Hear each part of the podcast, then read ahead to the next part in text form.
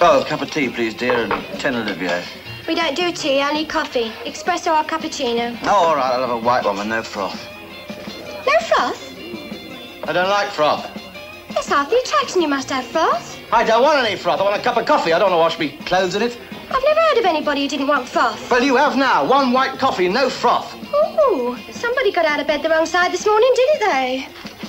And a cappuccino. No froth. No froth? That's right, no froth. Isn't that marvellous, eh? 800 quid's worth of frothing machinery here, and you don't want none. Otherwise, what you come in here for if you don't want any froth? You can get an ordinary cup of coffee anywhere. An expensive, tasteless, and dreary romp in which, unbolstered by the showmanship of Mike Todd or anyone like him, about half a hundred famous faces appear for a few minutes, smirking, and then, with charadish embarrassment, vanish. Isabel Quigley, The Spectator. Tony Hancock, the funniest of the television comedians, has made the dangerous transition to the larger screen rather more happily than most. The BFI Monthly Film Bulletin. Norman Wisdom can move over. The British have found a low comedian who is every bit as low as he is and even less comical. Bosley Crowther, The New York Times. This week, we discuss 1961's The Rebel. Hello and welcome to Britcom Goes to the Movies. This is a podcast where we watch a British film that had its origins in the TV comedy landscape of its day. And joining me is a man who can't wait to get into his pointed Italian two tones off down the high street, makes him feel like a king. Clean dicky dirt, new Peckham pair of luminous almond rocks, new whistle, nice crease in his strides. Barnet well greased up and flashing his hamsters at all the bona pelodes. It's Rob Heath. And he's 23rd in the handshake queue for visiting dignitaries. It's Guy Walker. Brilliant. Yeah, you've um, described me quite accurately there when I'm strutting down the The Peckham High Street. of- well, yeah, latterly the Peckham High Street. These days, the uh, the Portobello Promenade. So, yeah, we are talking The Rebel, uh, Tony Hancock. So we thought, as it's the last episode of the series, why not do the first spin off, really? Hancock's Half Hour is generally considered to be like the first modern sitcom, and Tony Hancock making a jump from the small screen to the big screen. So let's give it a go. The first, a lot of things, I think, as we're going to find out from Yeah. these uh, from this episode. He um, such a this is no surprise to a lot of particularly older listeners. Such a trailblazer in the world of British comedy. it's hard to like imagine. I think until I was I was rereading a a, a book that a biography Hancock that I got years ago, and then I read it during lockdown, and I think it's hard to imagine how massive he was. Like I think obviously he's he's still a big figure, and that that image of him with the hat and the big black coat is so synonymous. But really, I don't think we have a have a handle over how influential he was. Really. Yeah, exactly. And you know, and there's a lot of things that I've realised from from researching this week. So Mm. Shall I go into a bit of a few details on the film? So, it was released on the 2nd of March 1961. It was the sixth most popular film in the UK box office in 1961. I can't find any other figures than in that. the entire year, Yeah, sixth Wow. most popular film. Uh, yeah, it's got an 81% audience score on Rotten Tomatoes, 6.8 on IMDb. It had a budget of 175,000 pounds, so that was 1961. So I worked that out to be just over 5 million pounds in today's money. yeah. So that's kind of you know that's upper echelons of what Britcoms are sort of spending these days, isn't it? Yeah. and you can you can see it. Well, I mean, we'll, we'll get into it, but you can see a lot of it in the um, it doesn't screen. look yeah, it doesn't look cheap. It it looks it looks Mm. like and it and it's in colour as well, which not many of the films of that era, certainly Britcoms, were in colour. It looks like a Hollywood film. It which, does. You know, for a British comedy, is they never do, do they? No, no, when they've got rare. Hollywood stars in them. Even lesbian vampire killers or nuns on the run. Um, please. honestly, its American title was "Call Me Genius," which I don't think helped the film. Um, No, because there was a program, a TV program with the same name. Is that right? Yeah, that's yeah, I think that's right. And I think also audiences not knowing who Tony Hancock was didn't help kind of that's a great introduction. There's this guy calling himself a genius, which I guess if you've known the TV show coming to it, and that's something I'll get into when talk about it later on. Is the yeah is that well plus uh, Americans. Uh, sorry, I, I, don't want to generalize here about what might be to our American listeners, but only just getting their heads around ideas of self-deprecation, irony, and and uh, um, sarcasm now, aren't they? Well, so, yeah, that's Tony it. Yeah. Hancock in the '60s would have been a big shot. Yeah, I can't imagine how that'd go over to an American audience, but you know. Sorry, American listeners, of which I know there are some. Yeah, uh, we know. We know you know what side your bread's buttered. Comedian. Exactly. You wouldn't be listening to this podcast if you didn't. exactly. So yeah, I thought I'd go into a bit on the rise of Tony Hancock for this episode because there's a there's quite a lot to, to go through. So Tony Hancock's comedy career began in World War II. He joined the RAF and became part of the Ralph Reader Gang Show uh, with a touring production of a show called Wings, which I'm not very familiar with and couldn't find a lot on it. But after the war, Hancock returned to the stage and worked as a resident at the Windmill Theatre, which was famous for its nude ladies. Um, yeah, to get round the obscenity laws, the women who'd be on stage would be there posing as living statues. So the ruling was if you move, it's rude. So between the tableaus, you'd have comedians such as Peter Sellers, Spike Milligan, Tommy Cooper, and Bruce Forsyth who'd appear on stage between the acts. So he also took part in radio shows of the day such as Workers' Playtime and Variety Bandbox. But his big break came when he joined the cast of Educating Archie, where he played a tutor to the ventriloquist doll Archie Andrews. A young Julie Andrews played Archie's girlfriend, and other tutors included Harry Secombe, Benny Hill, and Dick Emery. Have you heard any of that? I might have heard like on a Tony Hancock documentary, like little bits, but it, it yeah. I'm I'm fascinated to know how a something about ventriloquism works on the radio. Me too. I was thinking exactly the same. I think I think you just hear the voice going, "Oh yes, hello." From what I, like, I've seen pictures of like the recordings, and the guy's there with the doll. Like, you don't need the doll. Isn't there a fast show Arthur Atkinson sketch with a ventriloquist? I'm sure there. I'm sure yeah, there is. There must be. There must be one. There. We're gonna have to look that one up now. It rings mm. a bell. Yeah, I was like the one where he swore at the audience and they, they, all, they all left. Hancock's appearance on the show brought him into the national consciousness, and his catchphrase, flipping kids, became part of the zeitgeist. Off the back of this hit, Hancock got his own radio show. Hancock's Half Hour began in 1954. The show broke with the variety tradition, which was dominant in British radio comedy at the time. So instead of sketches, guest stars, and musical segments, the comedy came from characters and situations developed over a 30 minute storyline, along with A Life of Bliss starring George Cole and Life with the Lions, the sitcom was born. The radio series ran from 1954 to 1959 and featured Sid James, Bill Kerr, Kenneth Williams, and Hattie Jacques. It was written by Ray Galton and Alan Simpson. See, that's something I never realized was that the radio series ran while the TV show was going on as well, which he's doing TV at one point and then he's going off to do radio and then going back again. Yeah, and they overlapped for about two or three years as well, didn't they? It's um, yeah, a, a, very kind of strange way of doing things, but it yeah, it seemed to work.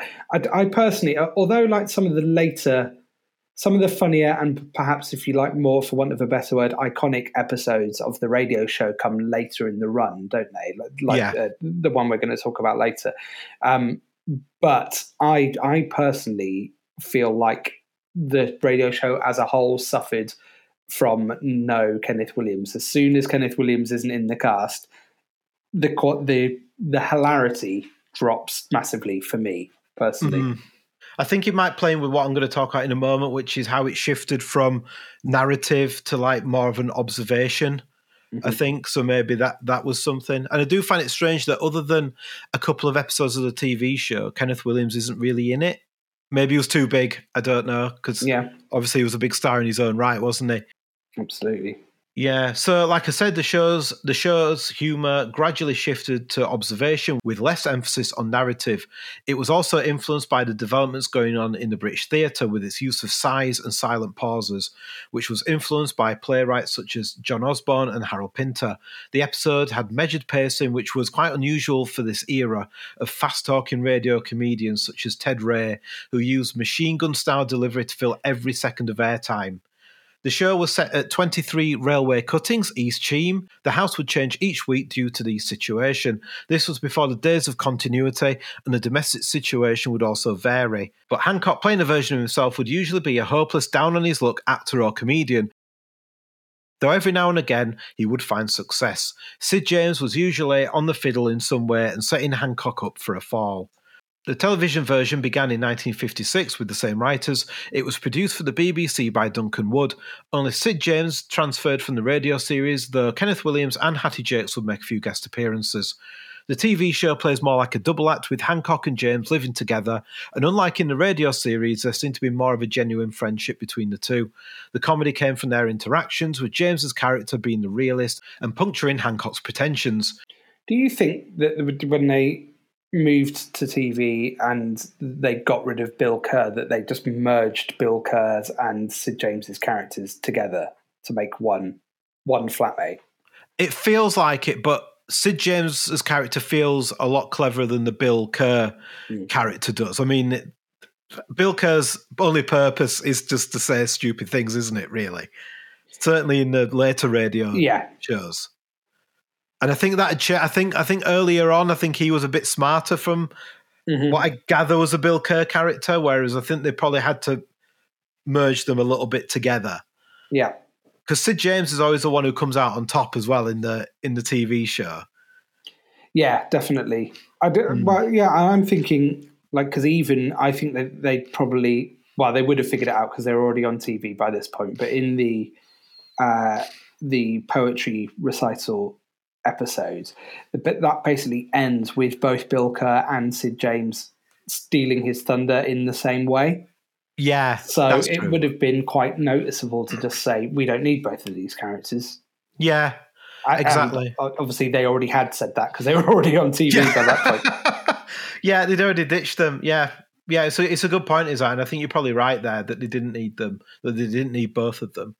Um, yeah, in real life, Hancock's highly strung personality made the demands of live broadcasts a constant worry. So, from the autumn of 1959, all the episodes were recorded before transmission. Up to this point, every British comedy show was performed live due to the limitations of the time. Hancock became worried that his work with James was turning them into a double act, and in 1959, just after the fifth series was recorded, Hancock revealed his partnership with James would end after the sixth series. He left it to others to tell James it was over. His last series for the BBC was broadcast between May and June 1961 and was called Hancock. He had now moved to Earl's Court, and the show is best remembered for classic episodes such as The Blood Donor, with the line, I don't mind giving a reasonable amount, but a pint, that's nearly an armful, which is the, the classic line from that show. The Blood Donor would be Hancock's greatest moment, but it was also the beginning of the end. Soon Hancock would split from Galton and Simpson and make the move to ITV. The fall of Tony Hancock will be picked up when we get to the Punch and Judy man in a later episode. And what a fall. Yeah, it's really sad when you kind of think about this moment that is the the kind of pinnacle of him and is still remembered to this day with people quoting it. You all you have to do is mention the blood donor, and uh, if you've got an interest in comedy, you know what it's about. And then, yeah, it ends in a really sad way in 1968, I think, in Australia. So but at this point, with the with the with the radio show having ended and the TV show kind of coming to an end, this was the perfect time to to bring out the film, I guess. Yeah, I think so, and it's interesting because he does the film, and then we we have the the this series of Hancock, which is really kind of fondly remembered by a lot of people. To say that it's him going off on his own, and I think maybe one of my criticisms, not not wanting to get in there too early, is you're maybe missing some of the players from the the TV show, the radio show. I think it's interesting that we have a series of six episodes where it, it didn't suffer. Yeah, definitely. Um, obviously, yeah, we'll, we'll get into more of that once we get into the film. But uh, mm. I wanted to go through some of the cast and crew comedy connections. Uh, so you've covered a lot of Tony Hancock already, but after appearances on the aforementioned Educating Archie, the radio show about the ventriloquist dummy, and a kids' variety show called Kaleidoscope, he teamed up with Ray Galton and Alan Simpson for what would become the legendary Hancock's Half Hour. Obviously, both on radio and TV, overlapping for some time. The idea of a comedian playing a version of himself goes back at least as far as the mid 50s. Yeah. I mean, that's something that almost seems like a tired trope now, isn't it? Yeah, I think everyone seems to be seems to be doing it in some way, don't they? Yeah, from Hancock's Half Hour to The Reluctant Landlord or Josh Widdicombe's sitcom. I've not seen either of those, so I'm not saying they're bad. No, I've You not know, seen this, either. This is the this is the the natural kind of Progression, I guess. yeah, exactly. That series obviously helped launch the career of a lot of the Carry On cast, particularly Sid James. In 1956, Hancock had a sketch show for ITV called The Tony Hancock Show, and that was a contractual obligation forged by his manager. That I mean, that that kind of seems bizarre, isn't it? In the, in the, in the middle of the the height of the radio show fame, oh yeah, I've uh, struck a deal with ITV that I haven't told you about, and you've got to go and write a load of sketches for it. Uh, I can't imagine Tony Hancock in a sketch show. It feels No. the complete opposite of what he's about. Yes, definitely. But he, you know, he's so kind of welded to that character. Mm.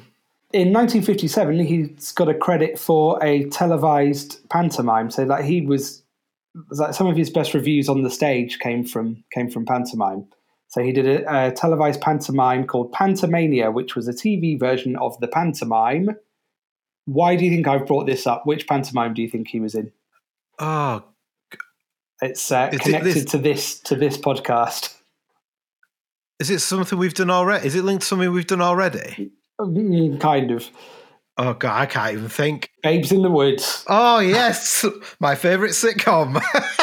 Not really. I just want to make that clear. Uh, as you've already mentioned, Hancock's Half Hour mutated into Hancock in the early 60s and then confusingly a show called Hancock's with an apostrophe to reference a fictional nightclub of which he was the owner and the MC. Did you see any of that? I've I've seen it on like a documentary where they showed kind of clips from from that show, but yeah, I, not not an episode or anything. Uh, film wise, we've got Orders Are Orders in 1954 and about, about an American film company using a British army barracks to film, which it, that sounds like fun. Peter Sellers and Sid James in that. Yeah, it's a good cast. after the film, we're going to talk about The Rebel. There was The Punch and Judy Man, which is on our list, and that will kind of form part two of this episode, I guess, once we get to it. Mm. Uh, those magnificent men in their flying machines, he was in that, and The Wrong Box. I've seen the wrong box, and I think it's probably one we should do because it's got a lot of people. It's got Peter Cook and Dudley Moore, Tony Hancock, Nanette Newman's in it because it's directed by her husband Bryan Forbes. Michael Caine's in it, Peter Sellers is in it. Kind of anyone who was, I think Harry H. Corbett from Steptoe and Son's in it as well. Yeah, it's come up in previous episodes when when we've done comedy connections at least one other time. Uh, yeah, we should definitely uh, include it. I always think of Tony Hancock and Peter Cook and Dudley Moore being of completely different eras. So the fact that Yeah. those two overlap in something is going to be good. Exactly. Yeah, they feel like kind of like you say, opposite. Not opposite ends, but one feels so more ingrained in the fifties, and they seem very kind of that cutting edge nineteen sixties, don't they? Again, I think both kind of trailblazers, and then one kind of taking it as far as he could, and then those guys then take over that mantle Definitely. as progressing the form. Anyway, Hmm. that's a that's a big sidetrack. Moving on to George Sanders, a proper film star. I love George Sanders, so this was uh, this was a fun one to do. Uh, most famous, perhaps, as Shere Khan from The Jungle Book and Gordon Zellaby in Village of the Damned, two of my favourite films of the 1960s. Have you seen Village of the Damned? I think I have seen Village of the Damned a long time ago. It's great, lovely, isn't it? Lovely, lovely, brilliant, quaint British horror, Yeah. and obviously the uh, inspiration for The Simpsons. Uh, sake of it. Yeah, yeah, exactly. I need to rewatch it again.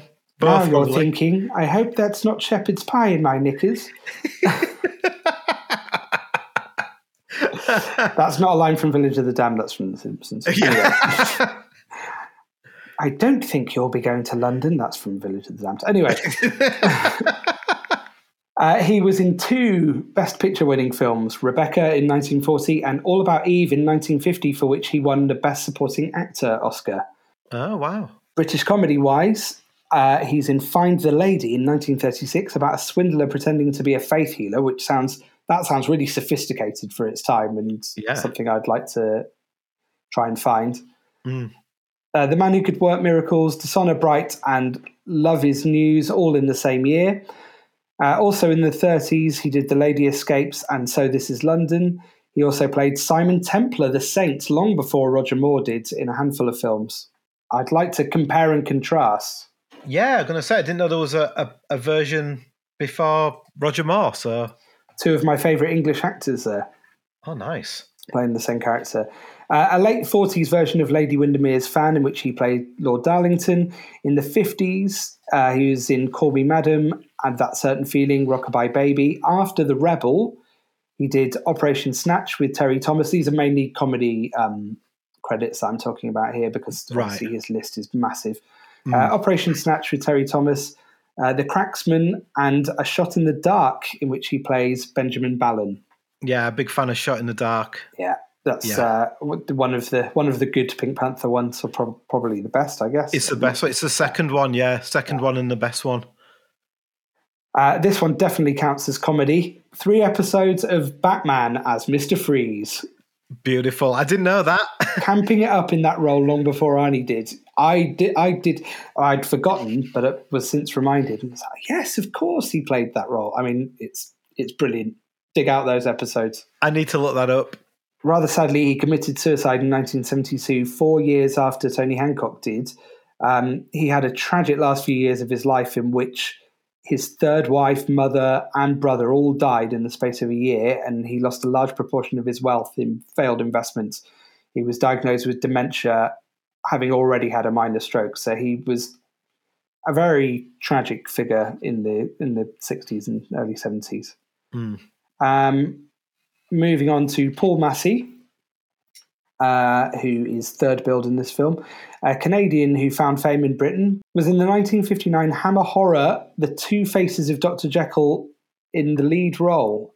Yeah, the interesting thing about his version of Dr. Jekyll is that he plays, he does all the makeup for the Dr. Jekyll character, in which he he ages himself, Hmm. and then for Mr. Hyde, he plays him as a younger, more attractive character. In, in Ah, where he looks much more like himself. So yeah. it's an interesting kind of reversal of, of that idea. He's in Raising the Wind with Leslie Phillips and Kenneth Williams, a hilariously bad sounding TV comedy movie called He's Fired, She's Hired from the early 80s. Beautiful. Uh, Margit Saad, who plays Margot, was a German Lebanese actress. Uh, lots of German and French post war noirs, uh, but her first English language film was the 1960 British neo noir The Criminal. After The Rebel, we will definitely see her again in the Morecambe and Wise movie The Magnificent Two, which is on our list.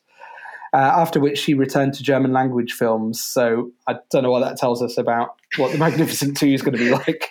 Fuck bit- this, I'm back off to Germany. Yeah. Maybe she peaked. Maybe she was like, can't get any better than this. Yeah. yeah, you sound skeptical, Rob. The director, Robert Day, has 93 directing credits, uh, starting with the crime comedy The Green Man with Alastair Sim, George Cole, and Terry Thomas. He directed Bobbykins, which has come up a couple of times already, um, as has Two Way Stretch, which he also directed. Uh, That's definitely on our list. Yeah. Uh, four Tarzan films and a Tarzan TV show. oh, Uh, the George Sanders starring aforementioned Operation Snatch as well. That was directed by Robert Day, uh, which is would have been why they, they could get George Sanders in for this film, I guess, at the height of his fame. Mm. Uh, he directed six episodes of The Avengers and then a flurry of American TV institutions guy Barnaby Jones, Perry Mason, Logan's Run, Matlock, Kojak. Uh, yeah, those last three, he did one episode of each of those, but um, a few, yeah, a few more of uh, Barnaby Jones and Perry Mason, uh, and he did three episodes of Dallas. God. This man is a proper director. Mm. Done a Um, lot of work. Galton and Simpson, legends of British comedy. Uh, most of their credits are as a partnership, so here we go. I'm going to rattle these off. Hancock's Half Hour, The Tony Hancock Show, Peter Sellers' film uh, The Wrong Arm of the Law, The Sid James Show Citizen James, Harry H. Corbett comedy movie The Bargee, Uh, Don't know that. no. Uh, No. One that's come up before, not so much a program or a way of life. Uh, then came Steptoe and Son, the the other sitcom that they're most famous for. Uh, the Frankie Howerd Show, The Spy with the Cold Nose, which I think we mentioned in the Michael Rimmer episode with Denholm Elliott. Mm. Um, they wrote Frankie Howerd's bits for the TV series Scylla.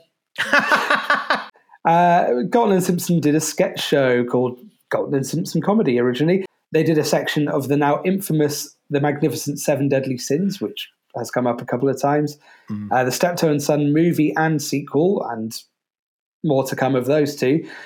Uh, TV series Casanova 73, starring who would who would they have starring as Casanova? what was uh, what year? 73. So actually, he's already too old. Roger Moore. Leslie Phillips. Oh, oh well, hello. we need. I need to watch that. Yeah, me too.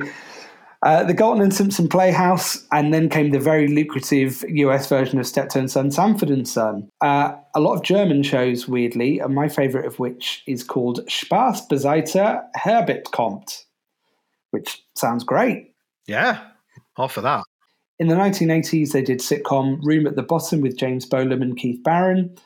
Lots of Scandinavian comedies, including the 1990 film Camping, which contains John Savardin and Don Warrington amongst its cast. In the 90s, there was Paul Merton in Galton and Simpsons. Get Well Soon, a period sitcom with Eddie Marsan. Oh, don't know that. Well, the only times I've known Eddie Marsan to be funny been very much unintentional. So that Yeah. doesn't sound uh, that doesn't sound too promising. But No. yeah, a a long and lucrative career for those two. And if we have Hancock to thank for much of modern British comedy, I would say Galton and Simpson just as much. yeah, hundred percent. Uh, so those are our Britcom comedy connections and credentials for the cast and crew of The Rebel. Tell us more about The Rebel, guy. Tony Hancock had always dreamed about being in the movies for a long time, and prior to the release of The Rebel, as you say, Rob, he'd only appeared in the low budget Odds or Orders. The film couldn't match the quality of its cast. Appearing alongside Hancock was Pete Sellers, Sid James, Bill Fraser, Eric Sykes, and a young Donald Pleasence also made an appearance. Hancock had lots of offers for movies in the late 1950s, but none of them felt right or they fell through. The film's subject matter has been foreshadowed in several episodes of the radio series. So the theme of Hancock as a thwarted artist or, or intellectual has served Galton and Simpson well. The seeds have been planted at the start of the second series when Hancock told Simpson of a conversation he'd had with the painter Alfred Munnings. Hancock had painted what he called the sunset over Sydney Harbour Bridge. Munnings thought it was a fried egg and herringbone, so you can see obvious inspiration there. The Rebel began shooting at Elstree Studios in July 1960, and at this time there seemed to be no hint that Hancock was ready to ditch Galton and Simpson. They had been attached to the film since its inception. Hancock felt that the trouble with British film and scriptwriters is that they can only think of humour in two ways broad comedy or something stuffed with actors like Whisky Galore. While the film didn't fully avoid either, having Galton and Simpson on board, who knew his character so well, helped to avoid the pitfalls of other cinematic debuts from popular British comedians who come from radio and TV. For the first time, the writers found themselves discussing the subject matter with the star. He previously never contributed to the plot of the radio TV show, so this brought some resentment from Galton and Simpson, who didn't like the based on an original story by Tony Hancock, Ray Galton, Alan Simpson part of the credits. The writers also found themselves on a learning curve, working on a film for the first time. In television, they'd only had to consider the comedy, now they had to deal with more. So, taking advice from the producer, W.A. Whitaker, who told them to consider the jeopardy of putting a character into trouble to see how he gets out of it. Hancock had to fight director Robert Day to avoid scenes degenerating into obvious slapstick. British comedies of this type would often coast to a mawkish end, but not with Hancock involved. Any tendency for sentimentality was quashed, and he was able to stamp his performance style onto the film. The paintings in the film were created by Alistair Grant, and Galton and Simpson insisted that the film was not supposed to be an easy shot at the art establishment, but a comment on Hancock trying to buy into the dream of being an artist. When the film was released, it gathered mostly disappointing reviews, but the Times called it a gratifying success. Hoping to crack America, the film's title was changed to Call Me Genius, but without prior knowledge to Hancock's character, the film was doomed to fail. The film did show that Hancock didn't need an audience to be funny, but the lack of close ups on Hancock that captured a fleeting look which found laughs that even writers didn't know were there was a major issue with the film. The film was a major success at the British box office, delivering a good week's business in a single day. Hancock was nominated for a Film BAFTA as Most Promising Newcomer. In 2002, Aphrodite and all his other works that had been originally destroyed for the film's completion were recreated for a public exhibition by the London Institute of 'Pataphysics. And that is how The Rebel was made. Yeah, I mean, it's. I'm glad, kind of glad it was a success, given how much you know. You telling me the budget there, you know, like despite all the you know, we can talk about it later. All the all the location stuff, which you know, filming around um, the Arc de Triomphe and Monte Carlo must have, you know, must have set them back a, a fair amount. But yeah, I mean, I, would never see. Had you seen this film? But you a big Hancock fan, so I'm guessing you'd seen this film before, had you? Yes, I watched it only a couple of years ago. To be fair, so I kind of I got into Hancock through my dad. So I remember I was always into like I got into like the Goon Show in like the, my mid teens through him because he had the cassettes, and then one Christmas he bought me like the Hancock. Um, it was like four episodes of the last series on cassette, so it's like the Blood Donor and uh, three others, and so it was from that point that I kind of got probably in my late teens. So I'd watched some of the TV show, listened to some of the radio show, but I'd say it was maybe 2021 when I actually watched this film for the first time. So a bit late coming to it. And um, on first watch, I enjoyed it. It was nice to see. I mean, you know, it, it looks good, you know, without giving anything away. I think it looks really nice for a film of this era. And yeah, I enjoy I enjoyed it um, at the time. But so it's been interesting going back. What was your sort of history with Tony Hancock? Well, I do you know what? I think the first time I, I would have seen clips for sure. Um, and I'm my grandma probably would have had some like cassettes and stuff. But I reckon the first time I would have seen an entire show or heard an entire show would have been that first year of university, and we had mm. Uh, what was the module called where we listened to radio comedies? We listened to Round the Horne yeah. and, and, stuff like that, didn't we? Yeah, we did. Yeah, I always so remember that, that, as well. That would have been my first kind of proper introduction to Hancock.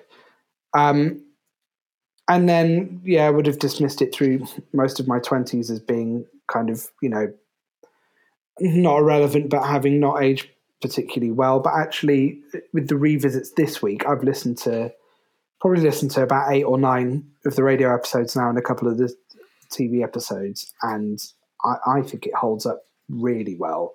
Like mm. the, the, the the writing, particularly, like Galton and Simpson were obviously a, a pair of geniuses. Yes. Um, and the, the the way it's delivered, but I. Uh, I don't know. I, I'm not. I, I, was quite glad that Sid James wasn't in this film actually, because I'm not okay. so. I'm not so sure of him as a. Uh, I'm not sure, not so sure of his delivery. You know, mm. when, hmm. when, he, when you think about really silly stuff like Carry On, then it kind of works. it has started hailing outside my window, so apologies for the residual noise on there. Uh, but yes, I mean, I, I, I, as I mentioned earlier, I particularly like the episodes where Kenneth Williams features heavily. Mm. Um, I was listening to one where Sid James becomes his tax advisor, and they they all end up in prison together nice. with Kenneth Williams as judge. Oh, uh, cool! and that's that's a brilliant episode. Uh, so yeah, I, I have been really enjoying it. It's it's it's something that I wasn't, you know, when we wrote the list of our episodes for the first series, it was one you know, I didn't have the same trepidation that something like Man About the House did, but I was a little bit worried: is this going to be a slog? Uh, yeah, but I've, it's been really enjoyable, and it, uh, obviously the great thing about radio shows you can listen to it, listen to it on the go, and I have been mm. chuckling on planes and trains since. So yeah, it's been been really nice. Yeah, it's been it's been really good to to listen to them again because it had been a while since I'd listened to the shows, and like you said, it. I think I got one of the DVDs when we were at uni. I remember they started bringing the shows out on DVD, and when I was writing my dissertation, which we've kind of mentioned before, which is about comedy writing, it was one of the things that I picked up. But it's just been nice just to listen. I mean, to listen to those radio shows and watch those TV shows, and like you said, the writing is so good, and I really like the performances and I, I I do quite like Sid James. I like the interaction between those two characters as well, and it it, it holds up really well. And there's there's like things like parody of the of Twelve Angry Men and things like that that they do a really good TV episode of. And I watched one called The Babysitters, which was really funny. Which is Hancock and Sid uh, have to go around and babysit some kid. They've like signed up to be babysitters, which is a brilliant episode. And like the idea of it's funnier in itself, but it's just them two in this kind of posh couple's house with all these like mod cons that are quite revolutionary for the late 50s. So, I mean, it, has been said a million times before as well, but it does bear repeating that so many comedy characters wouldn't really exist without that character of Tony Hancock to kind of kick it all off. You know, uh, like the way he kind of the, the way so many episodes begin with him trying to keep up a good facade in front of people he wants to impress, and then just ends up with him insulting them. Yeah, the, the, the Poetry Society being a perfect example of that. But that's so reminiscent of a Basil Fawlty. Mm. Just not being able to keep the facade up for long enough because he thinks too much of himself, and yeah, or the, or, or the, the the highfalutin ideas and the delusions of grandeur. You know, that's all that's all Partridge and Brent, isn't it, as well? Yeah. So and of course, yeah, just so many comedy concepts. You know, the idea of playing a version of oneself, and the idea of a sitcom. Yeah, exactly. you know, it just doesn't. It doesn't compute that this stuff all had to kind of start from somewhere, and yeah. um, and Simpson deserve all the praise that they've had over over the last however many years, seventy five years. Yeah, I'd agree. I feel that this show's almost like the blueprint for comedy going on from that point, it feels like everything is sort of somehow indebted to Tony Hancock, whether people know it or not. I mean, but that, that doesn't mean to say that you can't criticize it and that you can't suggest that things and people have improved upon it, as you know, oh, no. some kind of diehard Hancock fans might say, "Oh no, well, you know, nothing will ever be as good as this." Oh, I, no. I think I think that would be that would be wrong to say, but it, you know, to just for yeah for for what it set out is is unbelievable, really. No, I wouldn't. Yeah, certainly wouldn't agree with that. I think it's a great blueprint and it is so important. But there's so many great, and you can't say that that things like Brent or Basil Fawlty or Partridge, or you know, are like ripping Hancock off. Like you might watch some other stuff that we may have seen where you go, oh, well, you can kind of see where that's coming from. Definitely done in its own way. I think it it was just provided that blueprint that everything feels like. It just feels like that is what a sitcom is. Yeah, exactly. Mm. I think it's time we got into the Rebel. Yeah, let's do it after this. I'm Anthony. I know. I've been waiting to meet you for so long. I've heard so much about you, about your new approach to art. The infantile school, isn't it? Oh, yes, yes. Paul has shown me some of your work. I think you're brilliant. Oh, you're too kind. Please, sit down, join us. Thank you. Josie's an existentialist.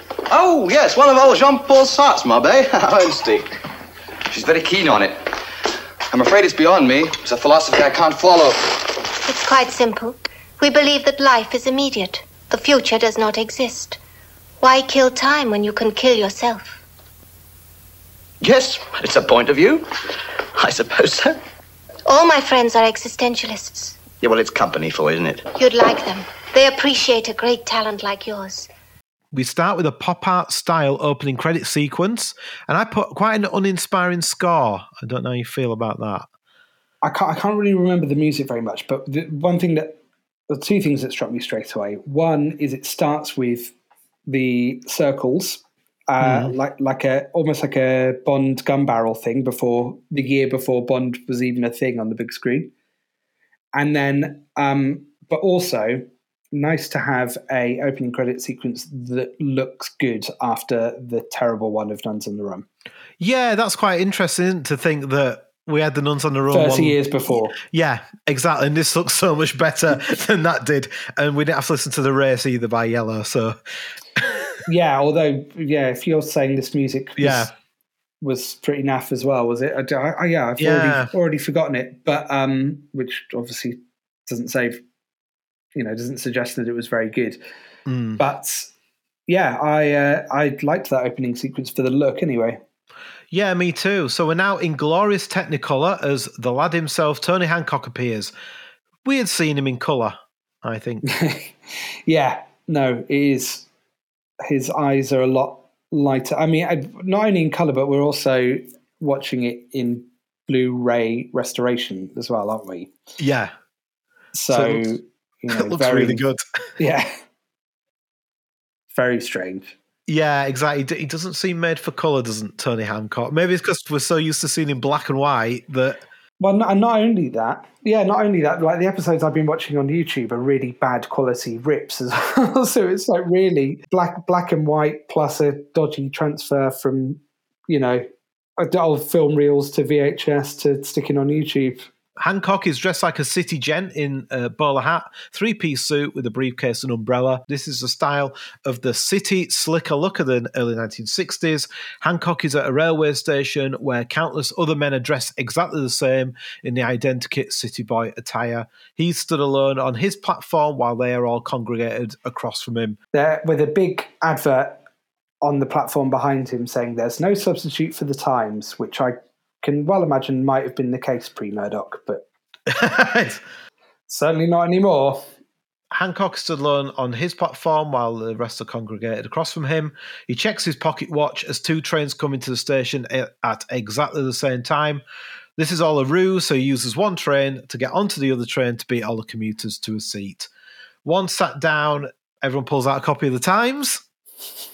No substitute. Yeah, exactly.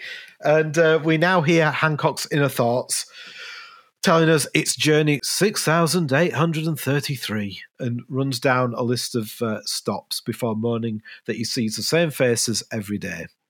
He then runs through his head who he thinks his fellow passengers are just grey men who lack ambition. This has become so this has become such a trope of particularly of rom-coms you know like couples on a date oh what what do you think their story is and it, it's it's so tired now it's it's hard to think that that was once an original idea isn't Yeah. it and, and quite a good you know done to quite good effect there Yeah, definitely. It's usually in a restaurant, isn't it? A couple in a restaurant Mm. Going, oh, what do you think they do? Oh, yeah, he's a serial killer. Oh. and it's so you know uh, what great shorthand is for what a great couple these two would be that they're uh, they're having a laugh about other people in a restaurant just trying to mind their own fucking business and have a good time. Leave them alone, you kooky shit. feel like you've been burnt by these people before and that you overheard them. Or by rom-com writers, yeah. yeah, yeah, exactly. Then he gets onto himself, who's just the same as they are. He wonders what the point of it all is. He's been doing the same job for the last 15 years. Where are we going? He shouts. Waterloo, says some bloke next to him. In his office, we have a row of bowler hats, umbrellas, and briefcases all hung along a rail. This is a really good start for the um, production design that's going to be one of the best things of this film all the way through. That office looks great. Uh, But Yes. the one thing I will say about it is it, it's a year after the apartment, and the apartment has that famous uh, office that goes on for miles shot. In which, do you know how they achieved that? No, gone. It was people, uh, fully grown adults. Then it was Hmm. children in suits on small desks.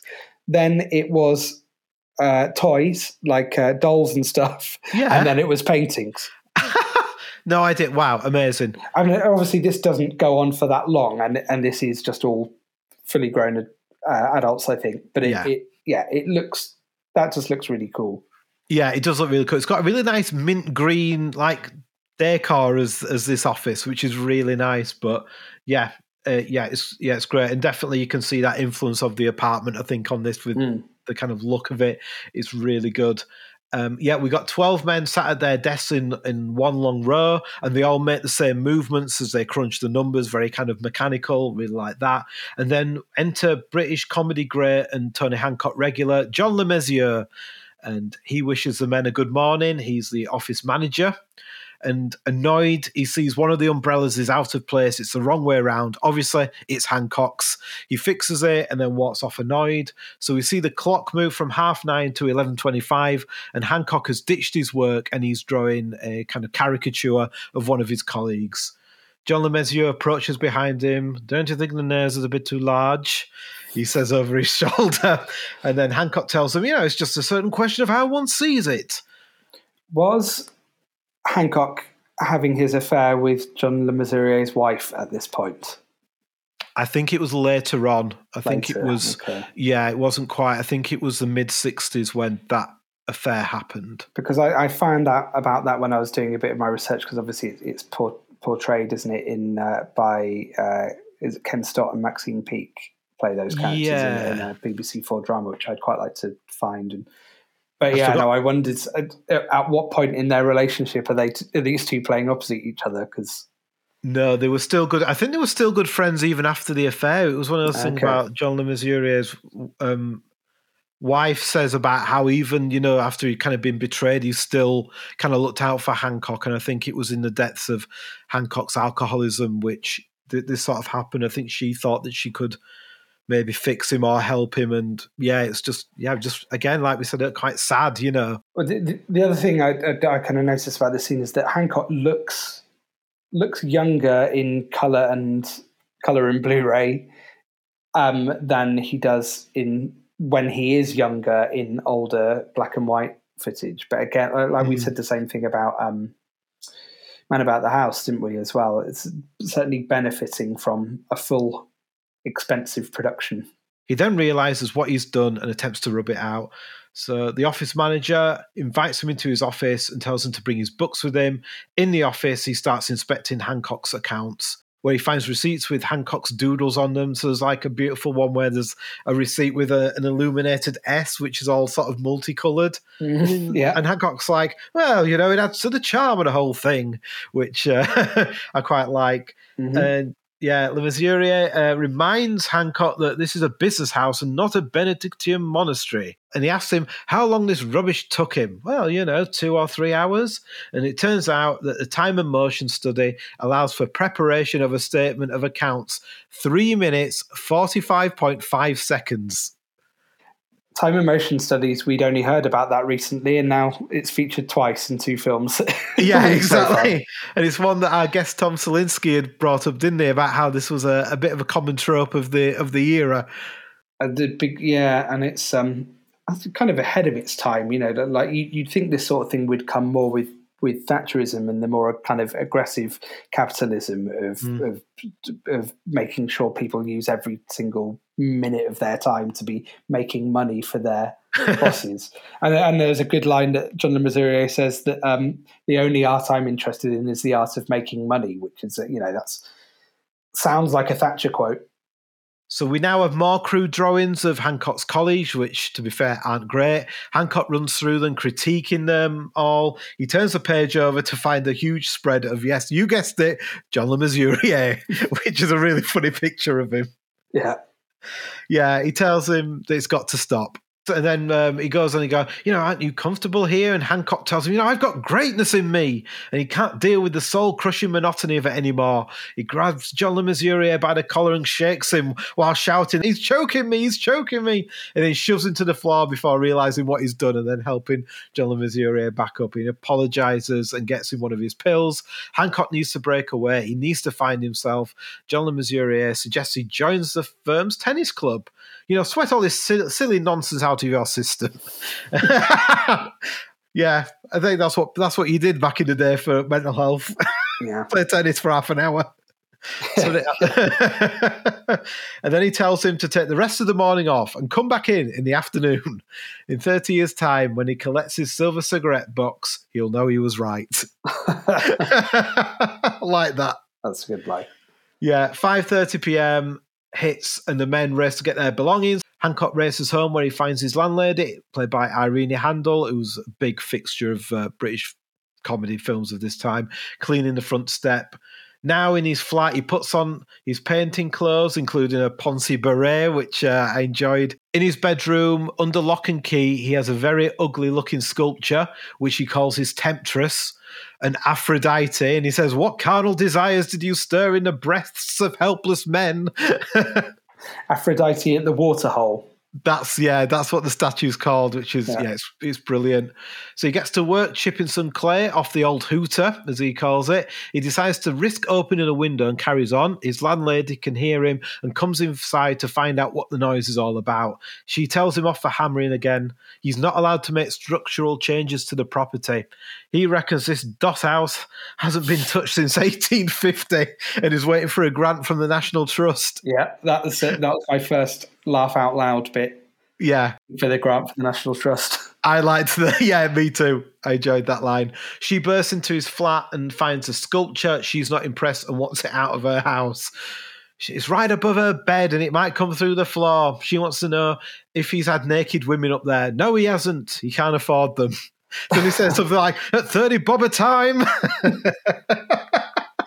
That's a very open attitude to have with your landlady.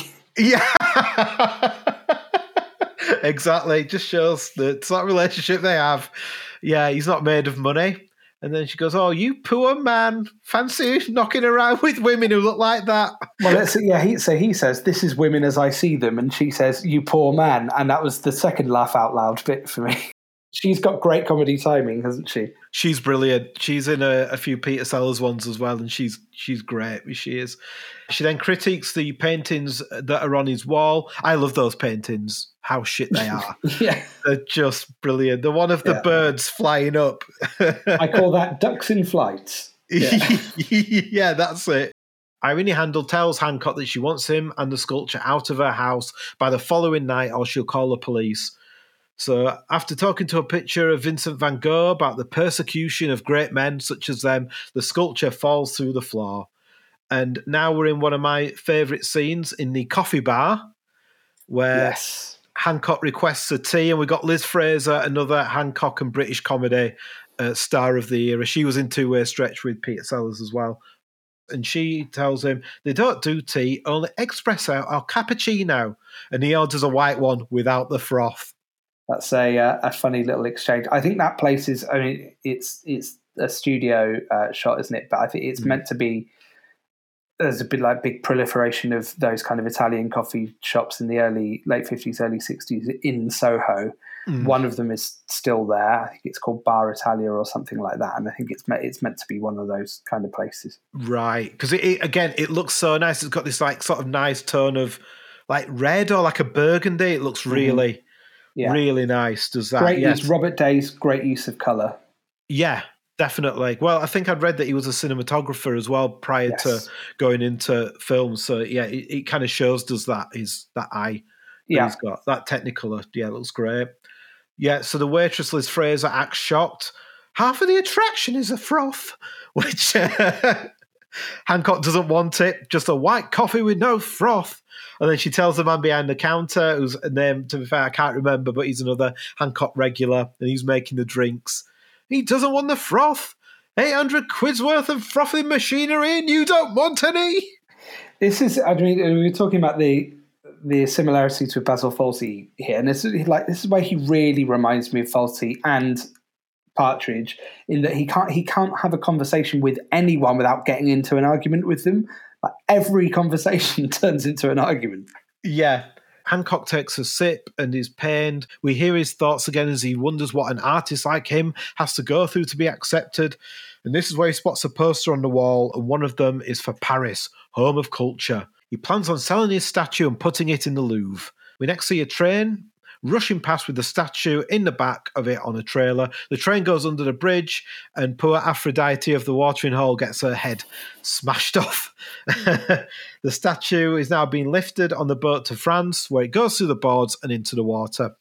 It took Hancock three years to make it, and he's holding the man in charge of the luggage personally responsible. He wants his money back. No can do, mate, as the statue had left the shores of England, so it's not his problem. Which I like that bit. On the boat, Hancock throws away his old life, namely his bowler hat and umbrella. I hate you and every single thing you stand for. I won't be needing you again. Cut to him leaving the boat, and it's raining. I think this is the, like the first of, or have we already seen some some good location stuff of London already? I was going to say like the the first of our expensive location shots. Yeah, is him on the ferry with the with the with the cliffs of Dover in the background, and that looks great. Yeah, I don't feel like we have a lot of London, but when he gets to Paris, we got some really nice shots of Paris, don't we? Mhm. Like Yeah. you say, the, those shots of Dover are really nice. Dressed in his new clothes, beret and an old beige jumper, he tries to hitchhike into Paris. He manages to get a lift in a new sports car, along with several other brand new cars that have been towed along on a train, which I liked. That's a good joke. I like that. He then goes into a cafe and plonks himself down. He takes in the atmosphere and watches a couple kiss and sees a group of artists arguing about art and life. And one of them is Oliver Reed. I know. I kind of did a bit of a double take when I saw him. That's, that's Oliver Reed. Is it, this has got to be a pretty early role for him, right? Yeah, yeah, definitely. Because he'd, he'd been in The Damned, which was like a early Mm. Hammer, I think, around this time. And then there was this. So Yeah, because this this is more of a kind of come up small role rather than a um, big star doing a uh, doing a cameo, isn't it? yeah, because this this bit is the only real part that Oliver Reed's in, isn't it? I think he's maybe in a group scene later on. He loves a loves a scuffle in a film, doesn't he? Yes, he certainly does. A- and in real life. yeah, they all leave apart from an Englishman called Paul. Hancock offers him a drink, so he sits and joins him. Hancock tells him about his troubles back home. He had to get away, he was being stifled. He couldn't get anywhere with his art. No one was interested. Your work was misunderstood, offers Paul. Paul is also here seeking inspiration. He wants to show the volcanic turbulence of light. And he goes, as he goes on this speech, we can see Hancock's eyes glaze over. I love that Hancock's so Hancock's ordered Van Ordinaire, hasn't he? for, Yeah. for his drink. And is, so is is Paul Massie's character meant to be English? Because he's not. I mean, he's doing his normal Canadian accent, isn't he? So, Mm, or, or he. I mean, he's a. Uh, but as I said, he's a, a Canadian who's kind of like come up in in Britain. So I think, yeah, yeah, the, the it's never referenced that he is English. Is it? I, I, I just, yeah, it, it's referenced that he has come from London to Paris. I guess. Yeah, because he talks about going home, doesn't he? So Mm. I think it's just sort of because he doesn't sound overly Canadian, but the the accent is a bit mixed. Mm. I think, isn't it? So Yeah. I think you kind of meant to just take it that that he is. He doesn't just paint a chair as it's seen. He wants to get inside the chair and be the chair. That wooden feeling, responds Hancock, which I quite liked. Hancock is now skint after ordering a bottle of wine. It's fine though. He'll just go and sell a painting tomorrow afternoon. Paint it in the morning and sold it in the afternoon before the paint is dry. Paul invites Hancock to share his studio with him. They try to sneak past the landlady who also wants her rent. We have two men fighting on the stairs. They're great friends, really. They just can't agree about art. And then they pass an attractive woman who looks Hancock up and down in an, in an alluring way. She sometimes models for Paul. I mean, as if talk Yeah. about wish fulfillment.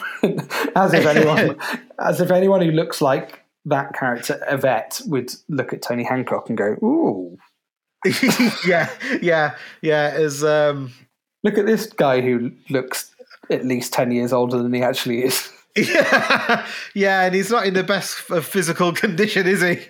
Especially when you contrast it with Paul Massie, who I have to say I've got a bit of a man crush on. He's was a, a, a very handsome man. Good looking dude. That Yeah. Yeah, that Paul Massie. Yeah, definitely. Yeah, I don't know why she's looking at Hancock when Paul Massie's stood Yeah, exactly. Paul Massie stood right there. in a leather jacket. yeah, exactly. With um, designer stubble. Yeah, exactly. Yeah, what's not to like? And then there's Hancock in a fucking old jumper and a paunch. oh well, you can tell that the the the story came from Tony Hancock, can't you? Yeah, well, yeah, true. Yeah. well, wait, well, wait, wait till we get to near the end of the film for wish fulfillment. Mm, true. Now in the studio, Hancock is thrilled and finds it and finds it electrifying. They split the studio between them, and Hancock tries to critique Paul's painting of a nude woman. The essence of the painting is in the shadow around her foot. He says, "That's where your picture is, there, mate." Which I like. I like. I liked. Paul wants Hancock's opinion on his other paintings. There's no objectivism. Your your colours are the wrong shape. Which yeah, I like that. And then he, he yeah, and he walks around the room, doesn't he? he goes, yeah, yeah. The the room it, feels indigo with an underlining feeling of octagonal or something. Oct- yeah, is it octagonal? Yeah, octagonal. He's he's yeah, just complete bullshitting, and everyone's buying it. Yeah, yeah, exactly. It's great. Uh, Paul is blown away by this and asks Hancock if this applies to everything. And cockily, he replies, naturally. Hancock goes to sleep thinking of a pink triangle with a fish skeleton and a watch hanging on it. Because he's like, yeah, you, give me a give me a color. And he's like, pink. Give me a shape. Yes, I can go to sleep now. Paul looks amused and taken aback. The following day, the two are painting the same breakfast scene, and it's pretty obvious that Paul's got talent and Hancock doesn't. Mm-hmm. After a montage of the lads painting, Hancock is now entertaining everyone in the bar with his anecdotes. He then goes to the apartment of the attractive woman, Yvette, who lives next door, who passionately kisses him and then invites him into the house. I mean, Christ. if the last bit was unbelievable, truly unbelievable. 100%. He leaves with the groceries. Paul is amazed at the childlike quality of Hancock's art. That's because children see the truth. And then um, we have my favourite character in the film, and uh, yeah, an actress I am a fan of, Nanette Newman, playing this girl Josie, an existentialist. Yeah, I love her. She's one of the best things about this film, and uh, yes, I'm a fan of her as well, particularly um, Stepford Wives, which oh, yeah. is chilling. Yeah. Watch. I, t- I tell you what. What makes a good kind of double bill? Watch Stepford Wives and then watch Get Out. And actually, Jordan oh. Peele has said that Stepford Wives was a big inspiration for him, and the two things are really closely related. And she she is brilliant in it. Yeah, I've, I do not think I've I don't think I've seen it to be fair. So that'll be. Don't watch it before going to bed. It is genuinely quite scary. Is it brilliant? Yeah. yeah. Oh, I will give it a go. But yeah, she was in a really good Richard Attenborough one from the mid 60s called Seance in a Wet Afternoon about Richard Attenborough and his wife kidnap Nanette Newman's daughter. And that's that's quite a good creepy kind of thriller. And then she was in a Peter Sellers one. I think we mentioned The Wrong Arm of the Law. Mm-hmm. But yeah, she yeah she's great, Nanette Newman, and um, The Wrong Box, which, which, we talked about as well. I, I, like I like when she comes in. He says, "Has she just got back from Ascot?" And it yeah. kind of it, t- it took me a while to to unravel what the hell he was talking about. But actually, yeah, that's that's a good joke and quite a sophisticated joke for uh, yeah 1961. Yeah, definitely. Yeah, because she's dressed in black with this pale face and blue painted lips and like gingerish sort of hair. She yeah. looks great. She looks great, doesn't it? The she, does, she, she does look great, and yeah, he's yeah he's basically doing the why the long face joke without doing it. It's such a great joke, though, isn't it? Yeah. That great way of doing it. So this is Josie, Nanette Newman. She's friends with Paul, and she's been dying to meet Hancock after um, after hearing about his new approach to art. The infantile school, isn't it? She thinks he's brilliant. I love that. Josie is an existentialist, and she believes that life is immediate and the future does not exist. Why kill time when you can kill yourself? The leader of her sect is having a party tonight, and uh, he wants Hancock to be there. So Hancock is up for it and hopes it brings fresh inspiration. Turns out Paul has been here for six years and never had an invite. It's taken Hancock six months. They go to a very wealthy looking house. Josie rings the doorbell, and a little person dressed like Sinbad answers the door. It's a very grand looking house. And then we meet Dennis Price, who is playing a parody of Salvador Dali with half a mustache. he he is brilliant. Again, him and Nanette Newman, the two best things about this film. This this entire scene that we're about to talk about, I think, is the best scene of, of the whole film. Um, yeah, yeah. And I love that he introduces himself as Jim Smith because he loves uh, he loves boring English names. He finds them mysterious. Yeah, exactly. And all I could think of was the former Derby County manager Jim yeah. Smith as well. Yeah. I was I was thinking that, and then also, but again, like this this is so ahead of its time. Like those are like Na- these are Nathan Barley style jokes. Yeah, You know, I'd, I'd love how mysterious and boring, Yeah. boring English neighbours. that's what I wrote. Yeah, because he says he thinks an English name sounds so mysterious. But it's always like the, the art community has always been good fodder for uh, for jokes, and yeah, these uniform existentialists are uh, are very funny. I love that. Yeah, in the, yeah, and um, Dennis Price as Salvador Jim Smith has been asleep on the bookcase because he's trying to write a book and things like that. Yeah. And then a, a, a cow tries to get into the main room, and Jim finds the cow very intellectually stimulating. And Hancock says he prefers dairy shorthorn for conversation. and it turns out that it's not allowed in there, gets sent back to the bedroom, which opens up all sorts of questions. More people enter the room and the party begins. And Hancock is sat surrounded by a group of young existentialist men and women, all dressed in black with black hair. He tells them they had to get out of London because it was just full of people with no imagination. They all looked alike and all dressed alike. It was like a uniform. And they all agree how soul destroying it must be. and that, and that obviously is a we've talked about the po- the poetry society being the inspiration for this Mm. This film and obviously that's that's a direct lift because there, there's a, an exact joke in that in that episode of hancock's half hour about um wanting to look different but they all look the same Yeah, exactly. the Yeah. poets That's it, yeah, because you have all the description of, of the clothes, don't you, that, that Mm. they all wear and they're all dressed very similarly. Yeah, exactly. Yeah, that's yeah, great. That's a great episode design. You can see those sort of origins, how they picked that, and it yeah, Mhm. it's such like you say, such good fo- such good fodder, the whole art world. So he helps a poet finish his poem with a line about washing his feet in a glass of beer, and a woman with green hair declares him a genius. Paul says that no one has ever listened to him like that because his ideas are dull. Josie thinks that Paul's jealous. He denies this. It's admiration, though it makes him want to give everything up. Paul leaves dejected and tells Josie that Hancock can walk her home. The party is now over. Jim Smith has gone to sleep in the fish tank. that's my big my biggest laugh so far I thought it was brilliant. yeah was that. Yeah, Hancock is woken up after falling asleep on top of the wardrobe. He puts on a rain hat and attends to the cow that's now in there. He puts on his wellies, throws down a canvas, splashes paint everywhere, then slides around on the paint in his wellies. This is an action painting, so it's basically he's doing a Jackson Pollock, essentially. He then gets on a bike and rides, rides around across the canvas, and Hancock inspects his work. Well, that's worth 2,000 quid of anybody's money, that is. Paul returns home pissed off and packs his suitcase. He's going home to England and he's giving up painting. No one is interested and his work has nothing to say. Hancock tells him not to give up because he's, he's quite good. He gives Hancock all his paintings and leaves. He's going to stay with Mrs. Cravat, of all people, which is Irene Handl's character, which I do like how she's like a constant kind of something to refer to.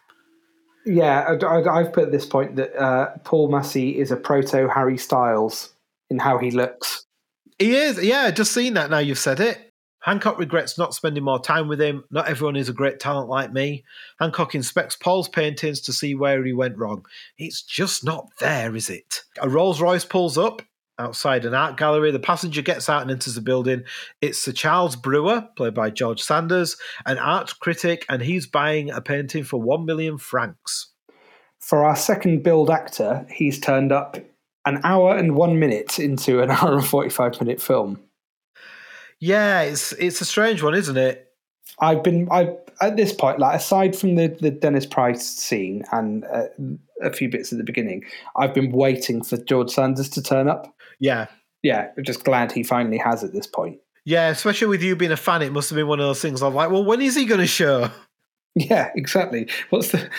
Why is his name second build when Paul Massie said? But then Paul Massie disappears for ages now, doesn't he? So I I thought the same. To be fair, so he inquires about an artist called Anthony Hancock. Has the dealer seen any of his work? He's not, but he's heard he's very good. Sir Charles is going to look into this Hancock character. Sir Charles finds Hancock's abode. He tells him he's always looking for interesting new artists, and his name was brought to his attention. If he likes his paintings, he'll have nothing to worry about. Sir Charles remarks at how beautiful Paul's painting of Josie is, and Hancock thinks he's talking about his picture of birds flying past the Eiffel Tower.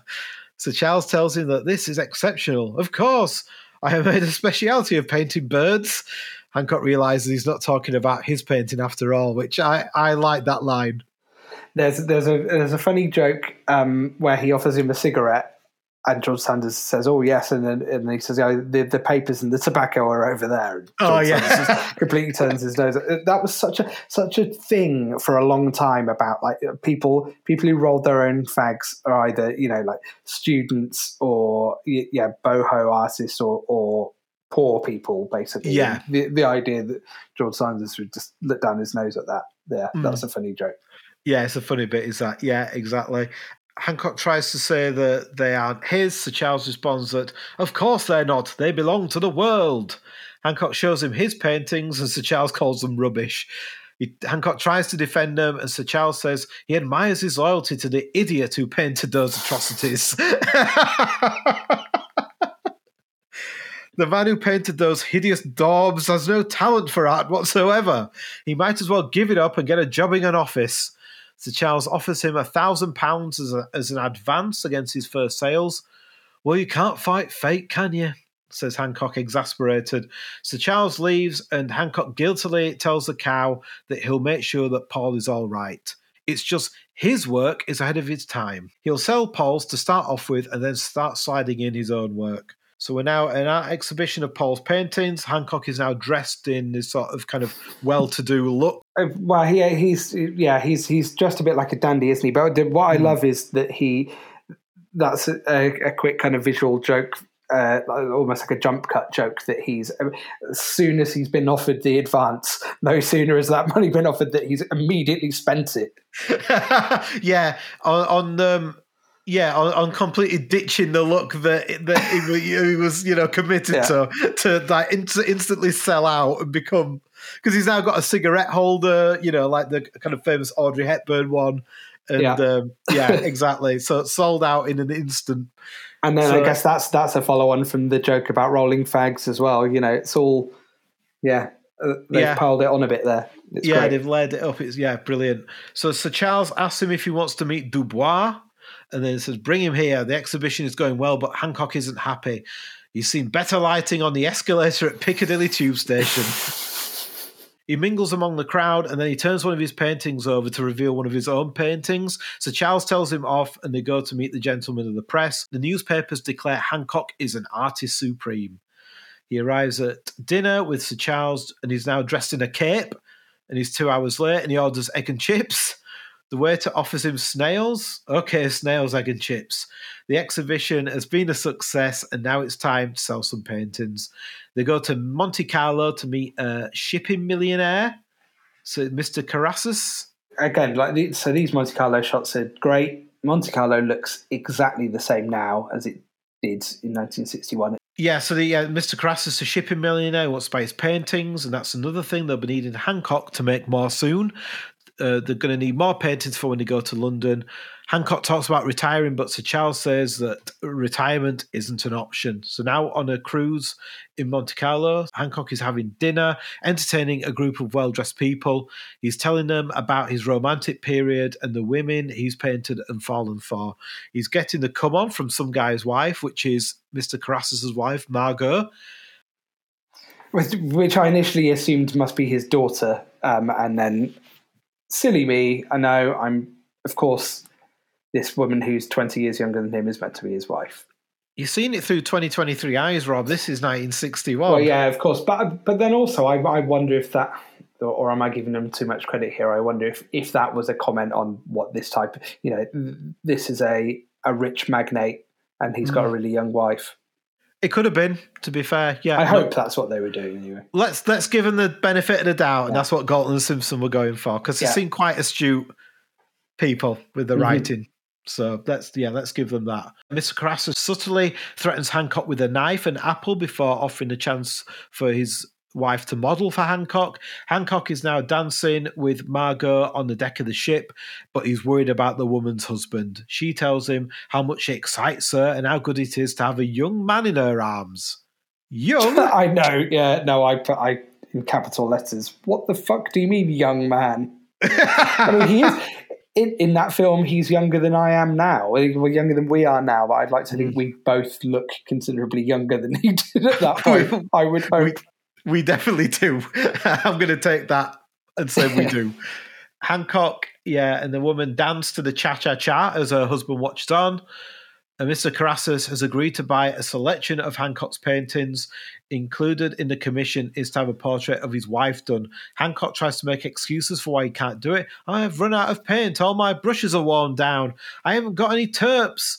Margot thinks that Hancock doesn't want to paint her, so instead she wants a sculpture, which I put is a nice callback. Mm-hmm. Below deck, Hancock is preparing to start his sculpture as Margot undresses and appears in this blue dress. She tells him she wants to get it over with as quickly as possible. Then they'll have time for something else. Wink. Hmm. Hancock hurts his finger. Margot comes to his aid, but he sends her back to the plinth she's waddling on. We cut to him trying to eat his meal with his fingers wrapped in bandages, which is a kind of funny little bit. The Yeah. woman, uh, Margot, puts his napkin over his shirt collar and sits on his knee and starts to feed him. While yeah, that's husband- weird. That, uh, I don't like that. That's weird. Yeah, that's a bit of a strange bit, um, especially with like her husband watching on, looking like bemused. So now we're back below deck, and Hancock wants less leg and more toga from Margot. And she's like, But my legs are my best feature. Yeah, so he's better on folds, he says, which I thought was a good line. The boat is dressed up for a celebration where the sculpture will be unveiled to everyone. So Charles has done a deal with Mr. Carreras to buy all of Hancock's paintings. They think that they can show the new ones when they get to London. Surely they should show their fellow countrymen the old ones first, argues Hancock. All the new paintings are locked up in a crate in Paris, but Sir Charles has had them packed up and sent to London. At the fancy dress party that night, Hancock is in his room dressed as a bird. Margot appears dressed as a cat and she wants him to take her to London. She tells him that she loves him, and Hancock tells her no, if they can't be together, then they can kill themselves, she offers. And she asks if there's anyone else, and he says, Yes, there's a woman I'm promised to in London, Mrs. Cravat. But he says to her, "You're someone else's wife, and I'm British." I thought that was a brilliant line. Yeah. I also love before he leaves as well for London. George Sanders' cravat is wonderful. Great cravat on show there. Few Yeah. men can get away with a cravat. He's one of them. Margot cries and says if she can't have him, then no one will. She pulls out a gun. Two bullets, one for you and one for me. Well, you can have mine as well, he responds. She tries to shoot him and misses, and he runs away and locks her in the room. He bumps into Mr. Carreras, who tells him it's time to unveil the sculpture of his beautiful wife, Margot. The reveal shows that Hancock has remade his Aphrodite at the watering hole sculpture again. We have some funny close ups of uh, people in masks with like tense music, which I thought was a really nice touch as it's Yeah. like the music swells. So the sailors on board start laughing at it. Cool, blimey, they shout. Everyone laughs. Mr. Carreras is upset with the sculpture. Margot appears and accuses Hancock of assaulting her. The sculpture breaks through the floor, creating a diversion for Hancock to escape on a speedboat. A newspaper headline reads Famous artist flies in with a picture of Hancock dressed as a bird, like getting off a plane looking kind of uh, like a bit like he's been doorstepped by the paparazzi, which I liked. Mrs. Cravat is reading the newspaper to Paul, who is now dressed in a suit. There's a there's there's a, we- uh, the scene at the airport with a man who's been completely ADR'd as well. Have you, did you notice that? Oh, that? no, I That's didn't very- notice that. That's very early sixties. Those early Bond films, like numerous main characters were had their voices completely redubbed. Mrs. Cravat tells Paul how much she liked Hancock and always encouraged his work. There's a knock at the door, and it's Hancock. They're both really pleased to see him. Mrs. Cravat goes off to make a cup of tea, and Hancock asks Paul if he's done any more paintings since getting to London. Only about 12. That's perfect, but they need to get them down to the Crichton Gallery on Bond Street immediately. Mrs. Cravat appears with the tea, all dolled up in a dress, pearls, and heels. At the gallery, Hancock's actual paintings have been hung up, and the gallery owner is not happy with the standard of the paintings. Hancock tells Paul to put his paintings up and then tells Sir Charles the new paintings are going up now. The exhibition is open, but Paul has ditched his style. The nudes in the windows are gone. Instead, he's experimenting with uh, Hancock's approach to art.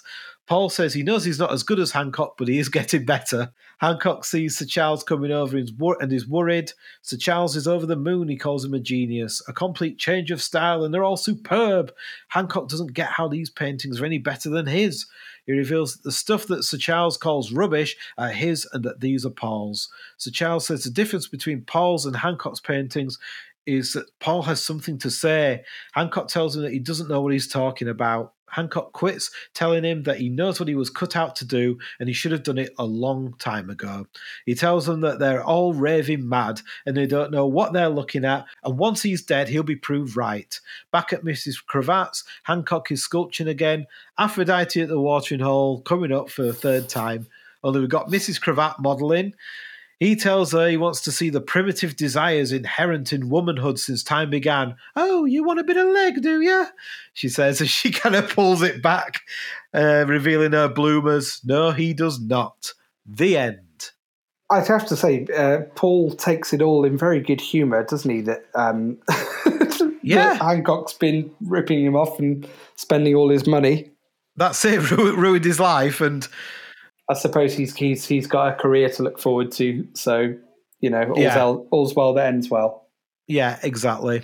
What did you think to this film, Rob? As with most of our spin-offs, or all of them so far, although yeah, we kind of, from my point of view, people just do nothing was on the level. I would say mm. this is nowhere near nowhere near as good as anything he's done on TV or particularly radio.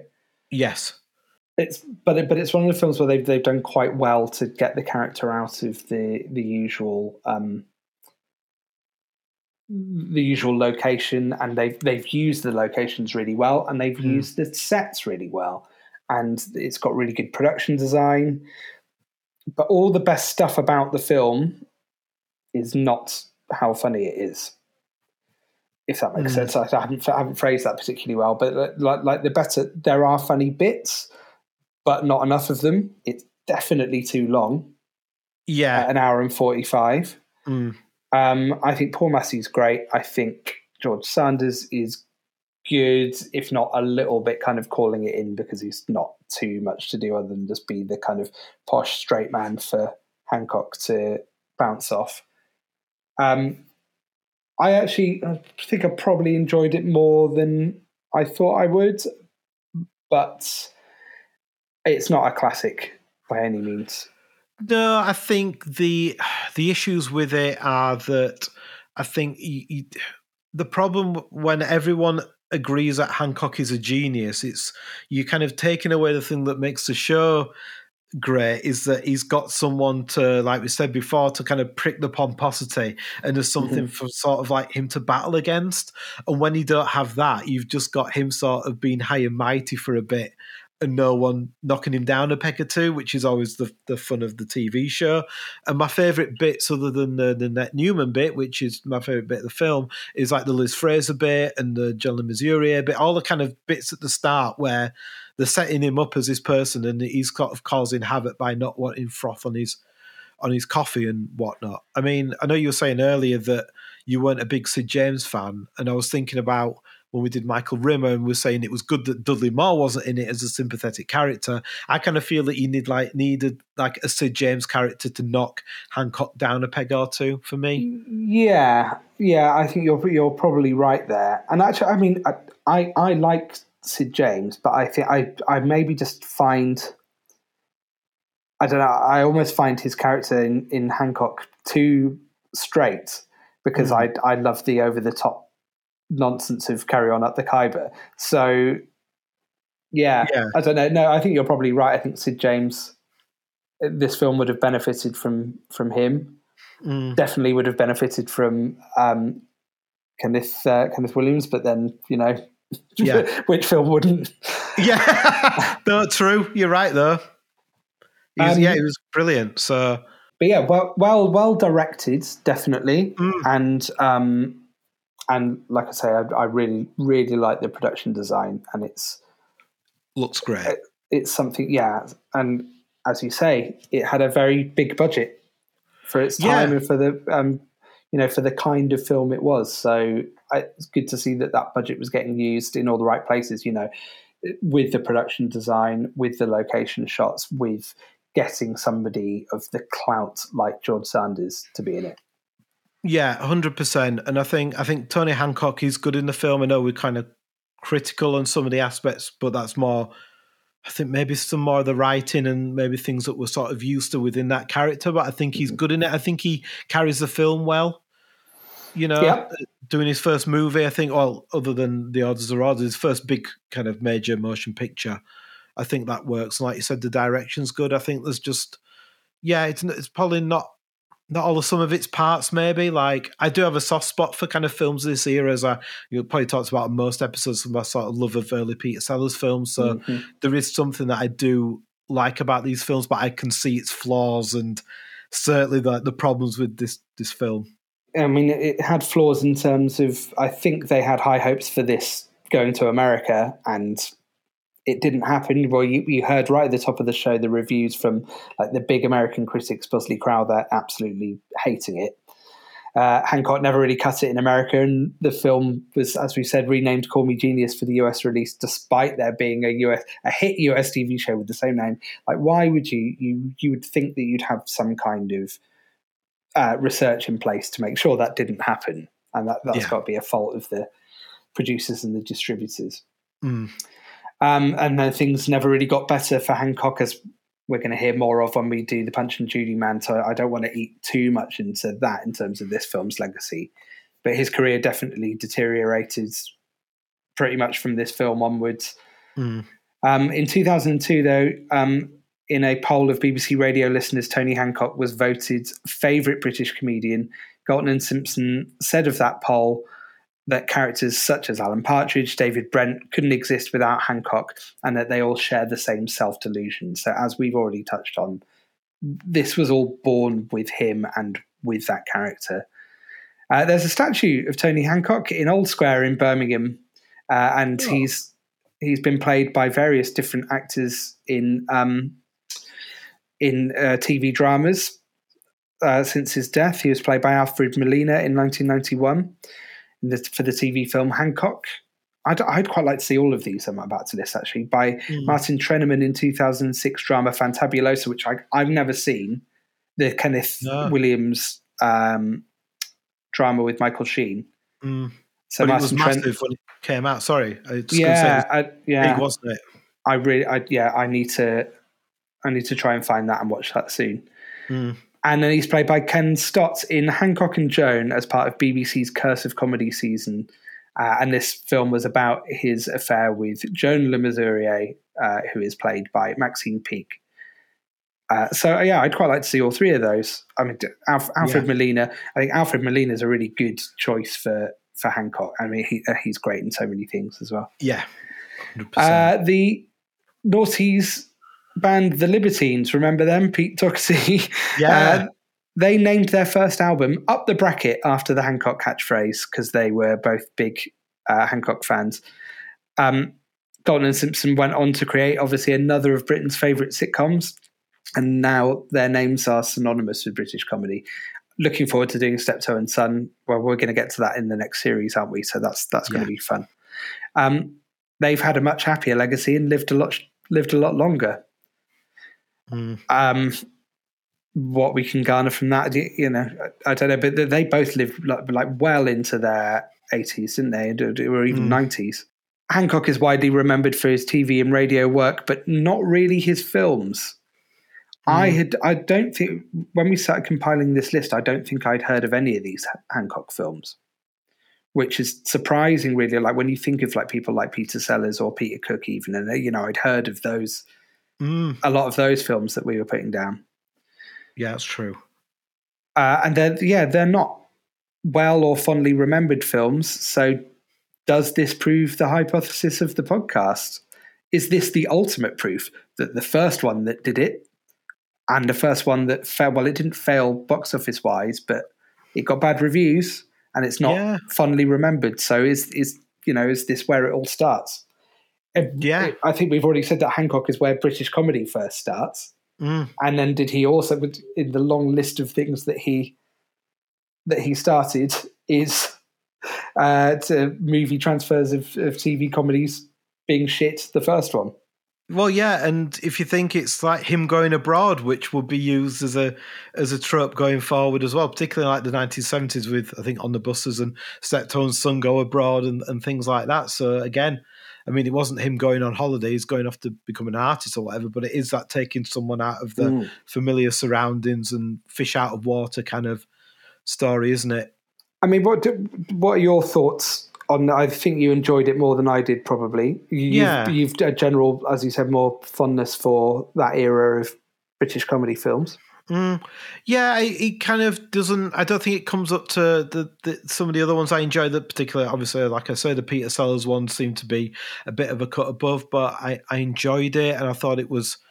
I thought it was nice to see and liked how it looked, and I always like seeing films of that era because it feels such a, a bygone age that it's sort of never going to come back. It's always nice to see it.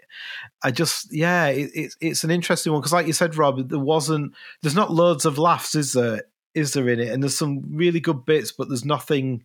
Not saying there's nothing that isn't laugh out loud funny because we we talked about them during the the making of. There's just not a lot of substantial moments, and I, I- guess the in- sorry, I just wanted to say, I guess Yeah. the interesting bit is Nanette Newman's my favorite character or person in the film. I think she's brilliant in very kind of small scenes. So it's not even Hancock who's the person I'm sort of signaling, signaling out. I think the, um, like you say, not many laughs, and you know, again, this is, this is something we mentioned actually about the in-betweeners, wasn't it? The, the rate it doesn't have the same, like it's relentless. Hancock's half hour into is just joke after joke after joke, or or kind of, or there'll be lots of funny monologues where, you know, it, it's just rapid fire. Mm, and an issue obviously that lends itself well with a 29 minute show where you've got to cram in as much as you can and it is that is that just a general problem with swapping the format as going all the way back to Mike Bassett as Steve Dunn mentioned it's such a difficult thing to fill that amount of time at the same level Yeah, well, I remember when we did the Inbetweeners, you talked about how we'd in an episode we were ten minutes in and we were still we hadn't even got to the setup of the movie. We were still establishing who the characters were. Mm. You know, and it, it just shows that that you are dealing with a different format. That you haven't got that, like you said, the rapid fire, and also you haven't got the the kind of takedown. You've got to develop the characters a bit more. Whereas in Hancock, like the the Poetry Society that we both listened to, it's such a good episode, and you have these things where you know Hancock oh, constantly is trying to build himself up, and they instantly gets knocked down, which is something you don't get in the film. Yeah, definitely. So I guess we where where is this now going to feature? So this is our last episode of the regular series. There's there will be well, we'll we'll talk about this in a minute. One more episode to come. Uh, so we have nine films. Yes, For me, this doesn't get near the the top bracket. I mean, certainly doesn't doesn't touch Michael Rimmer, but it doesn't get near that chunk of what is it now? Four films that I all kind of find yes, the same. And then for me, the question is where does it come? Does it come before or after Man About the House? Basically, is is where I'm thinking. I don't. Am I being? I'm kind of, would would you push it up? I would push. It, I would push it up above Staggered for me because for me Yeah. it was a better film than Staggered. But I put it below Mike Bassett, but above Staggered. I don't know how you. Uh, yeah, actually, yeah, maybe I would have it above Staggered. Yeah, because it's definitely a better. It's certainly a better made film than Staggered. Um, Mm. But it's nowhere near as funny as Mike Bassett. No, Uh, but it is funnier than Staggered, and it is funnier than Man About the House. yeah, I I mean, I, I, I would, I would really, I'd, I'd liken it quite a lot to Man About the House in terms of like the the diminishing return from from small screen to to big, certainly. But it is, yeah, it's funnier and and more interesting storyline and and better written. yeah, hundred percent agree. And it's it, yeah, it doesn't touch that run of other films that we talked about. Mike Bassett, the parole officer, Inbetweeners people just do nothing. Mm. It's not up there. It's just a league below, I think. So the Rebel, let's put it in sixth place then, above Staggered but below Mike Bassett, England manager, and that's our list of ten. Wow. What a first series. I've enjoyed that. It's been good. It has been great, um, but there's still more to come for this first series because uh, Christmas is coming. But before that, let's uh, let's do our last quiz of the regular series. Yeah, let's do it. So I've got questions for you on Paul Massie. And I have questions for you on the director, Robert Day. And I'm currently leading 2019. You beat me last week, but I'm still ahead by one. So I would suggest you need to win this one, guy. It's big time. It's crunch time now. Paul Massie was born in which province of Canada? Uh, I know he died in Nova Scotia. I think was he born in British Columbia, Ontario. Ontario. Uh, in what year was Robert Day born? Uh, 1922. Correct. What? That was a guess. Great guess. Paul Massie quit acting to teach what subject at the University of South Florida? Uh, theatre, right? Yes. Yeah. That's right. Yeah, so one to you. Day has two acting credits on IMDb 1963's Grip of the Strangler and which Peter Sellers comedy movie from 1960? Two way stretch. Correct. Yes. Two out of two there, guy. For which film did Massie win a BAFTA for Most Promising Newcomer in 1958? Oh, God. I already said I couldn't remember this, didn't I? Hmm. Uh, don't know. Hang on. No. Orders to Kill. Orders to Kill. Robert Day directed four different Tarzan films, but how many different actors played Tarzan in those four movies? Well, so this is going to be a guess. I'm going to go with three. That is wrong. It was Yeah. two, was the correct Ah. answer there. Yeah. Paul Massie appeared in a 1965 episode of The Avengers. What was it called? Again, I know all of this stuff and I've forgotten it all. Oh, no, you're going to have to tell me. The Grave Diggers. So, still 2 1 to you. How many times was Robert Day married? Twice. Correct. 3 1 to you. What was Massie's last screen credit? Don't know. Tales from the Crypt. No, he played a minister in a show called Savannah, which I'd not heard of, but Yeah, again, I would have, I would have read all of this, and uh, my memory now is just terrible. Right, so this is for you to go four one up, guy, which should be massive.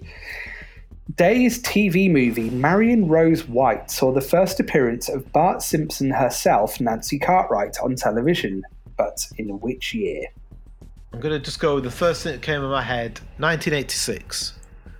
1982. Oh, Now, for, for the eagle-eared amongst our listeners, there's, there's a reason I picked that as my last question because I was frantically scrabbling trying to find something to connect to my other four. Because after writing three questions, I noticed a pattern.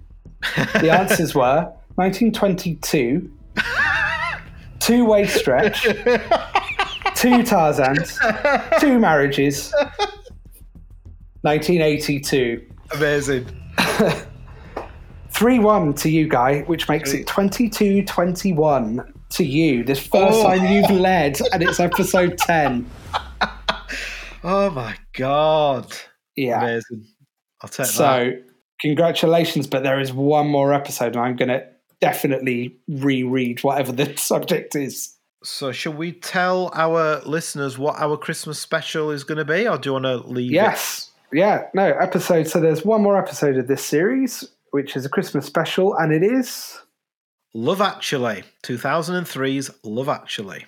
And we have a special guest, don't we, Guy?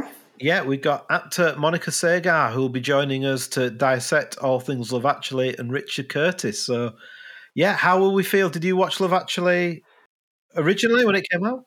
Yes, I have seen Love Actually, I think, three or four times, and it is a film I absolutely fucking hate. and I think you do too. And I don't know. I don't know about Monica, so it'll be interesting to to know Monica's Yeah. thoughts. I've texted Monica. I don't think she's a fan, but I think she's interested to see to see how she's going to feel about it from what my Now, of course. You know, of course, this this is no, it's no direct transfer, but it is obviously Richard Curtis starting in uh, TV sitcoms, and we're, we're going to look at the also the Vicar of Dibley Christmas special as well, aren't we? Yeah, we're going to look at the one from the late nineties, and it's got quite a few kind of British comedy stars. You know, Emma Thompson mm-hmm. started out in comedy. You got Martin Freeman just off the back of The Office, Kris Marshall from My Family, loads of people. Andrew Lincoln from Teachers. I know it's not a sitcom, but it was sort of comedy drama, mm-hmm. wasn't it? So plenty of people in there, and Richard Curtis came up through Blackadder, Vicar of Dibley, amongst many other things. So it feels right for us to do at Christmas. But looking forward to it, and that will be our last episode of series one. So um, please tune in for that one. And I know there will be a lot of Love Actually fans screaming into their podcast device. Exactly. So uh, let's get a debate going. Thanks, Rob, for joining us on The Rebel. Thanks, guys. See you for Love Actually. See you for Love Actually. Bye. Thank you for listening to Britcom Goes to the Movies with Guy Walker and Rob Heath. Thanks to Mark Phillips for the podcast artwork. You can get in touch with us by emailing britcomgoes at gmail.com or you can find us on Instagram and Twitter as at britcomgoes.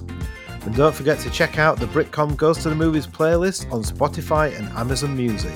Please like, subscribe, and review so that others can find the podcast, and we'll see you on the next episode.